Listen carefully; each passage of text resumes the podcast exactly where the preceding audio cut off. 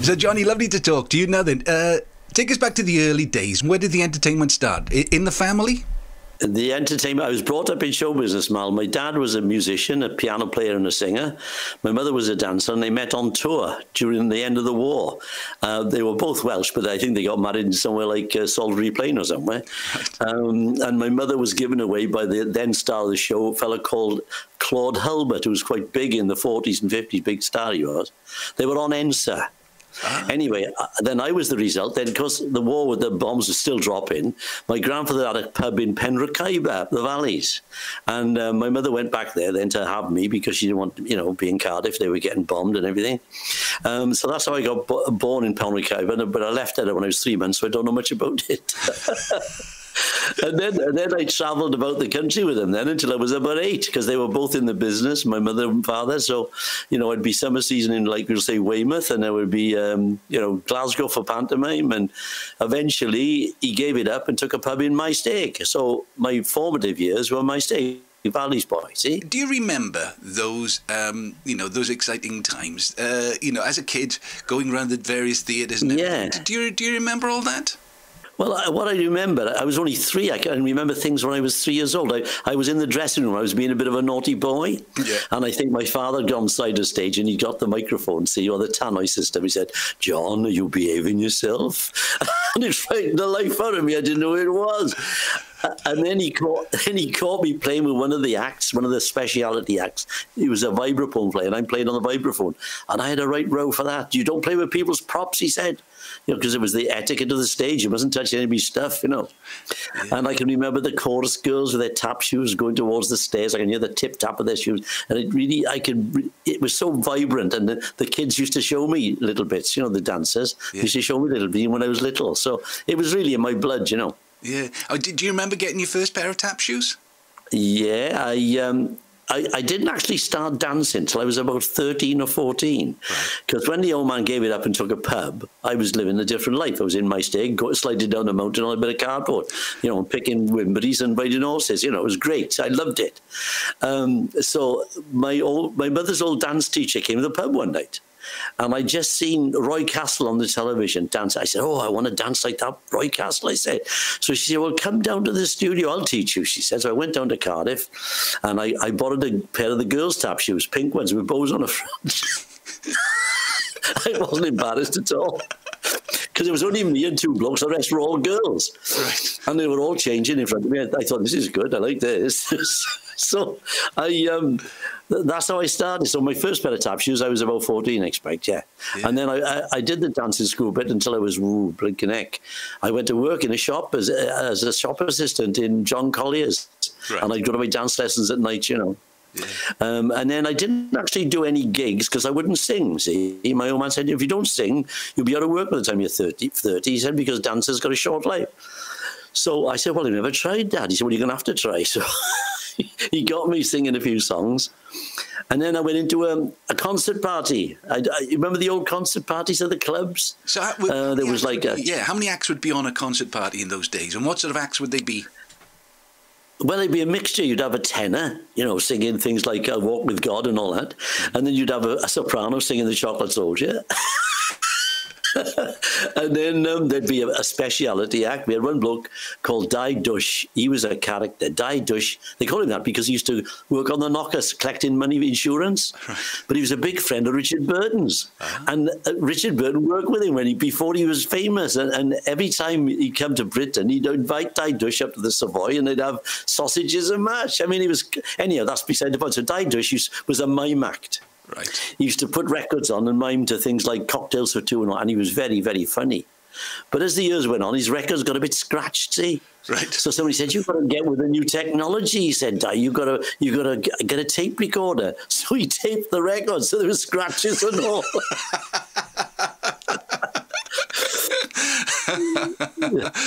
right. So you've got a speciality act. You've got a, a, a tenor. You've got a soprano. Um, what, what about the my old man, oh, well, my old man was on piano as well, and then I was doing my singing and dancing, of course. So we, we'd all do our little items, and then we'd do a couple of songs together, you know, and we finish up with a bit of a medley of songs, you know. And then, and then we, there were lots of these concert parties about. There was one called the Rhondda Revelers. Right. Um, I can't remember all the names. There were loads of them. Everybody had one of these. What were you called? I, we were called the Debonaires. the Debonaires. and the bloke, and uh, yeah, and the guy who ran it was a fellow called Jack and, and Gwyn, and they used to play guitar and sing. You know, they would, and um, they were a pair of characters. I mean, Jack was a bit of a grey Lothario, who had a little pencil moustache, you know, right. and he was very dapper. And um, I think he fancied the, the soprano. if you, you, you, go backstage, you you find him a bit, uh, you know, up to no good with a soprano. and we'd all go off in the same car, you know. We'd all be dressed up for the show, all in dicky bows and dress suits. Yeah. Uh, you know, when you think about it, middle of the summer, perhaps, you know, you're going to dress and dicky in a car. The four of us in a, in a Ford Popular, you know what I mean? So what about, what about gear when you got there? Because these days, you know, you, when I used to do the clubs, we used to go in a massive van. We'd have PA systems, you know, oh, this is everything. What did you take with you, or did you have gear in the in the club itself? Well, that was this is before the good stuff. I mean, we used to take potluck on the gear that was in the club. I mean, and usually it was awful, you know. I mean, I mean, it was just some little old tannoy system they used for the bingos. It was up to you. Uh, but I, I suppose people weren't used to the big sounds then, so you got away with it. Do you know what I mean? Yeah, yeah. yeah. Um, uh, but uh, no, it wasn't very easy singing in those days. But we didn't take any notes because it's all we knew. Yeah, and I, I, you know, because we when we started doing this on the on the radio, uh, Brian yeah. from the Rhydyfelin Non-Pol Club, he remembers yeah, you yeah. going there with your dad, and and you doing a Frankie Vaughan impression. Now, how old were you when you were doing that? Well, I was about 18, I suppose. I mean, I looked like Frankie Vaughan, see? I looked like a young Frankie Vaughan. Right. Um, so I used to do Give Me the Moonlight, and they used to, the, the old women used to love it, see, because he was a big star in their, in their days, in the 50s. Yeah. So I'd do Give Me the Moonlight and, and Tower of Strength and all this stuff. And they loved all that. So I was the young Frankie. But it, the funny thing is, I met him years later. He was a great man, you know. He's a really lovely bloke, was Frank. I mean, he was my idol, of course. And then I never thought I'd ever meet him, but I met him a couple of times. Uh, yeah. And, and, and and later on, you took that act and you, you toured it around theatre and everything. But you know, I'm go, going back to those early days. You, you learned your mm-hmm. craft, didn't you? You know, I sometimes feel sorry for some of the X Factor and you know the yeah. talent kids who don't yeah. get a chance. You know, you, you don't touch, you don't judge people's props. You know, you wait your turn. You you, know, right. you behave properly behind stage unless you're the, the, the, the tenor going for the soprano. Obviously, that's you know, but that's, yeah. that's you know, that, nothing ever changes on that that front. But you you learned your craft, didn't you? You learned your stagecraft. If you didn't have a microphone, yeah. how do you grab an audience? You know, if it's a big hall without the gear, you've got to work really hard to make sure you keep an audience. Well, that's right. And the thing is, uh, the club training was fantastic because you had some good audiences, but you also had some hard audiences. So you, you learned how to control a crowd, really. Mm. Um, but like the etiquette we learned in this on the stage, my my parents were theatre people, of course. Yeah. So like when you did your band call, for instance, you'd go in and whoever put their books down first irrespective of who you were, you got your band call first. Even if the star was Tom Jones, you'd still go first because you put your books down first. So little things like that, like of the etiquette. And my mother would say, never go on the stage without polishing your shoes. She was a stickler for all that. Yeah, yeah. Well, um, and, and then we had. And then we had all those, um, uh, you know, very superstitious, the, the, showbiz fraternity, and we used to have a lot of superstitions. Did you ever come across those, Mal? Yeah, I'm trying to think, you know, obviously, you, you know, you break a leg, don't you? You don't wish anybody luck yeah. when they go on the stage. Do you know where break a leg comes from? No. Everybody thinks it's a leg uh, on your body. Of course, it's not. It's not at all. You know the legs are on the side of the stage. They call the little curtains that come down yes. on the sides. They they call legs. Okay. Right. And apparently, it comes from, from what I'm told, that I, I don't know if it's theatre in, in London, but the audience clapped so much one of these legs fell off. And that's where it comes from. People think it's your legs, not your leg at all. do, you know, do you know where winging it comes from? No, I don't. Because I mean, there's so much of my life has been winging it. Uh, yeah, yeah, yeah. Um, is it is it being on an aeroplane? Do you think? Do you think it's an aeroplane? It's not an aeroplane. Wing, no, winging it. it. Don't know. Don't know where it comes it's from. from. The, it's from the old days of repertory theatre. Oh, right. You had, to, you had to learn three or four plays all at the same time. Well, you couldn't. Yeah. No matter how good your memory is. So you used to do your part, you know. Da, da, da, da, da. Yeah. Then you'd yeah. walk. You'd walk off. Then you'd run to the wings to get your next bit of script. Wow. I'm coming on over there. Right. I've got to go over there. Right, next bit of line. And then you'd wing it. You'd wing it. So there you go. I love all these things. It's like the green room. You know where that comes from? No idea. Well, you know what's the what's the uh, the, the theatre they built in London, the old the old uh, theatre in the, in the oh, uh, it, they rebuilt it. it, it uh, where they used to the Shakespeare in London. What's it Oh, called? They're, they're, they're not the Rose or whatever it's called. I know the, the Globe. The Globe. The Globe, yeah. Well, where they paid the money to go in, Hmm. right? The box office, that was like that's another thing. There was a little box you put your money and your penny in, Hmm. and the green room was the was the was the field outside. That's where you went. I played some clubs like that. yeah, I love all these stories. They're great. yeah, some of those facilities. Then I mean, let's let's go back to the really early days. So you, you Yeah. sometimes have a drummer and, a, and an organist. That seems to be Oh. pretty staple in, in most clubs in, in, the, in the Yeah. valleys, at least. Yeah, I was lucky because my father could read music, but if he couldn't come, you were in trouble because half of them couldn't read the echo. Never mind. I remember going to one club. He said, "Oh, I can't read this music." I said, "What do you mean?" Well, it's all handwritten stuff. I only read the one with the pictures on the front. I said, "What you?" He followed the words. See, the buskets and the drummers. I mean, there was one bloke. He was playing the wall at one point. He was it in the wall. You'd have some right characters, and then you'd get lucky, and you'd go where there'd be some good good musicians, you know. But um, generally, it was wasn't easy work. But we had fun. Uh, you know, we had a, we had a dear friend in, in common, Chris Needs, you know, and Chris made his Yeah. for years was just in various clubs going around, and obviously he could read and he could he could do the whole Yeah. thing. So as you say, sometimes you got lucky, sometimes sometimes Well, I first met Chris Needs in in um, T- Taibach um, Workman's. Workman's Club, yes. He was the he was the organist there, and yeah, that's right. That's the first time I met Chris. I was at the rugby Yeah. club uh, with with the band, and it was it was a very exciting gig, and very and they were Yeah. very very spontaneous.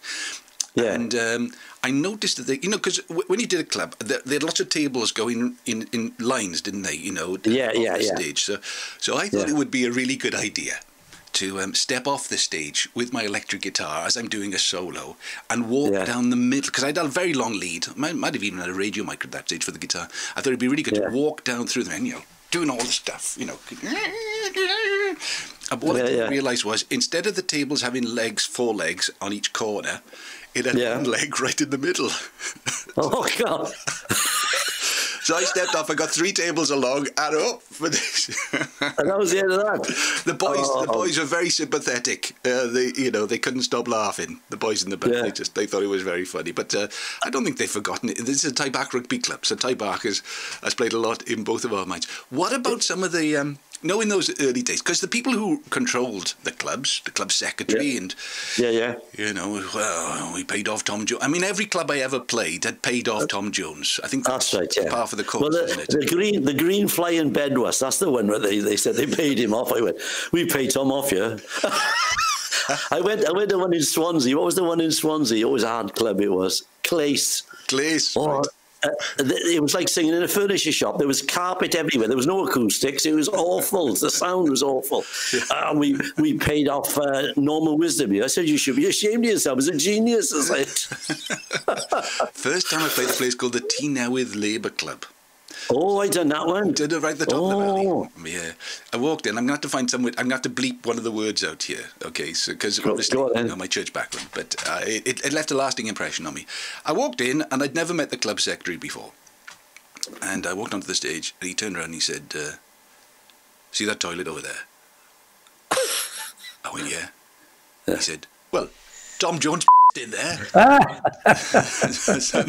and I never quite got over it, to be honest. But anyway, it was a, it was a, it was a good night at the Tynewydd Labour Club, and uh, always had a warm welcome. But those club sex, I mean, there were lots of there were lots of real characters, weren't there? Oh, I tell you, well, the concert second at the knew with was a fellow called Emrys. Do you remember Emrys? Emrys, Emrys. he, was, he was gay, he was Emrys, and there was a lot of gay people in the club. You wouldn't think of it in the middle of the Rhondda, but they were. And um, he, used, he used to sing with a falsetto voice, and he said, They call me the Maid of the Mountains. and his and his mate on the organ, he, he had he had a um, not only too kind, but he had a, a toupee that didn't fit very well, and he was gay as well. I said, "Where's the where's the musician?" He said, "Madam will grace you with a presence in a minute." They were they were very accepting places, weren't they? You- Oh, yeah. You, you know, I re- I remember taking um, some friends from from Wimbledon. Yeah. Uh, I think it might have been to the Glyncorrwg Workmen's Hall. Uh, for a yeah. special post Christmas do. We had Yeah. they, they were staying with us at the time, so they came up, and uh, they were sat on the long tables, yeah. and uh, they turned to the guy and said, uh, drug squad, are you? no, no, no, no, no. I'm, I'm with, I'm with, with Mal and the band. You know, I mean, they weren't they weren't cross that they were drug squad. They were just, they were just trying to make conversation. oh. Yeah, yeah, yeah. They're talking about the club sex. I was in a, in a club. I think it was in my stig, and um, there was this guy who was the concert second. He's a funny looking bloke, and I'm halfway through my act, and he comes up on the stage and he grabs the mic off me. He says, "Have a whiff, boy." in the middle of a song, right? So he takes this mic and he starts doing announcements. He said, People have been stealing the toilet rolls out of the toilets, boys. I'm not having it. And he said, Die, or whatever his name was, is funeral's next week. If you want to go, put your name on the wall. Okay, he said, and to be the mic back. Carry on. so I came off. I was filming now, and I said to the comic, I said, "That bloke." I said, "He was up there. Did you see what he did to me?" He said, "That's nothing." He said, "He had a jumble sale when I was up." oh. But no, then my, my background was gospel hall, you know, so go, going to the clubs later on in life was quite, quite an eye opener. I must have been, I was, I was mid to late 30s, and it was great because I, I got a chance to experience all of that just before that culture sort of disappeared. I mean, it's, it's, yeah, yeah. it's, it's not really there anymore, is it? But I remember no, um, the Merthyr Labour Club, must have been the Labour Club, and um, yeah, you know, it, it, so in, in my gospel background, you know, you'd welcome, you know, uh, our brother in Christ, you know, and he'd come on and he'd, he'd do the sermon. Yeah. But it was very similar in the clubs. You'd like to, I'd love to welcome our brother in show business. so and uh, and then instead of having a prayer, you know, that, that everything dropped silently for prayer in a chapel or a gospel hall, it was Aye. it was for the bingo. I oh, never, the bingo. The bingo was absolute silence. Bingo was top of the bill. they, they talk all through your act, but the bingo is sacrosanct. You're making it. oh god! Yeah, yeah, yeah. Um, so we've done the club secretaries, the mus- some of the musicians.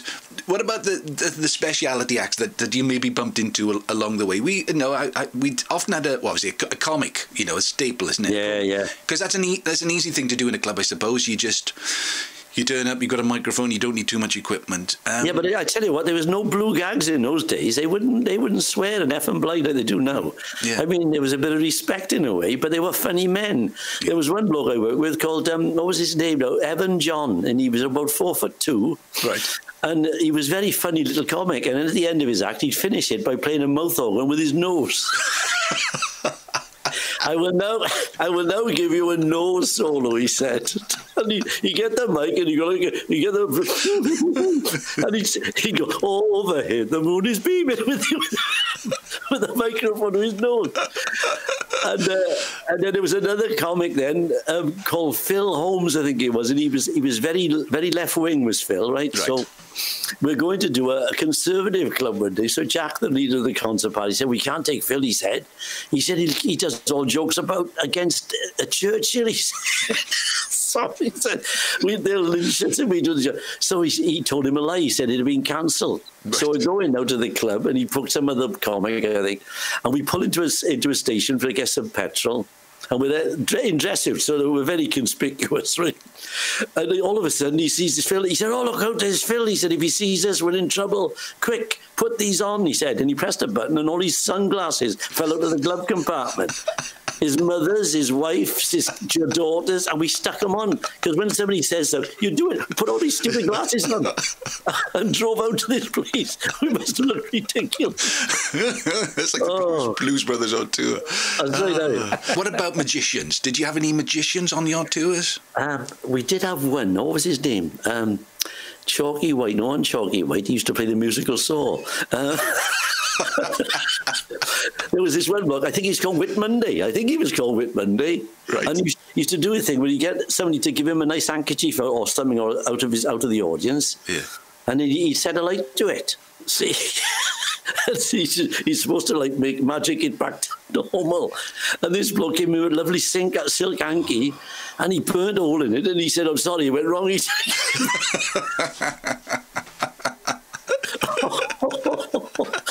oh, some of the things. And then we went once with this bloke called Cyril. He, was, he had a puppet act. He had two crows. He used to do like, and they used to sing like Bing Crosby and, uh, and Al Jolson right. crows, you know. Right. And uh, he had a little three wheeler car, one of those Robin Reliant things, a Del Boy guy, you know. Yeah. And he's coming to the show. One of the one of the wheels fell off, and he's coming down the road on two wheels. when I think about it, some of the stuff. Yeah. And, and you've in all all weathers, snow and ice, and you drive miles. You know, Merthyr. You were saying about Merthyr. Yeah. I did the Merthyr Gurnos Club. Now it's renowned for being not the easiest club to work, Gurnos. Mm. And uh, there was a comic on with me called Johnny Stewart, and he, he got on the stage and he said, Ladies and gentlemen, he said, I've been sent here. I didn't come of my own free will, and you don't frighten me. That's how he started his act. oh, oh did, did, did they ever throw anything at you? No, I never got anything no. thrown at me. No. I got I got mobbed on the stage once. Really? Some girls in a hen party decided to jump on the stage. Yeah, I was doing I was doing my Tom Jones impression, right in my hips, and these girls had had a few drinks. They were in a hen party with all the gear on, and they jumped on the stage. Yeah. Now it sounds like it's wonderful. To, it's quite frightening when you've got about twelve girls on top of you tearing your shirt. I said, "Hang on, it's a new shirt." but I, I that's my claim to fame. Yeah, we used to do this thing called the um, the, the Young Farmers Village at uh, at Builth Wells during um, you know right. um, the the Welsh what's it called uh, you know Builth Wells Week. And, oh, the, oh, the, yeah, the, the, the Royal Welsh. The, the Royal Welsh Show. Yeah, and I remember turning up and uh, saying sort of you know a, a good crowd. They said, "Oh, great crowd, great crowd." Obviously, last night's band got bottled off. bottled off. I mean, hell, it was like it was like Sodom and Gomorrah in Wellies because they because they all all these young farmers clubs they you know they didn't meet human beings they spent so they come together for a week. Well, some of the sites I saw, but it was a massive it was a massive tent. You know, yeah, and uh, and they were climbing up the poles. And, Come on down, and it, was just, oh, it was anyway. Got we got invited back three years on the trot, so we must have been okay. Um, I only I only did a gig. I did a gig in a barn once in Cowbridge. Right. I don't know what that was about. It was a barn dance, I think and they, they booked me. So it was just me and the old man on piano, you know. I went, I got to tell you, I went to down West Wales once to do a club.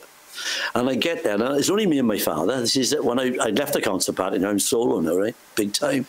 And we go down there, and it's, I say, Where's the piano? Oh, we haven't gone, we got this. He said, It's a euphonium. I said, I can't do my euphonium. but we did it somehow. I don't know the hell we did it. Oh God! I, I, and I suppose that's where all the experience comes through. Even if it's just yeah. a, euphonium, you can still do the show. All right. Well, look, we, have um, we, we've we've started our first podcast. Um, right.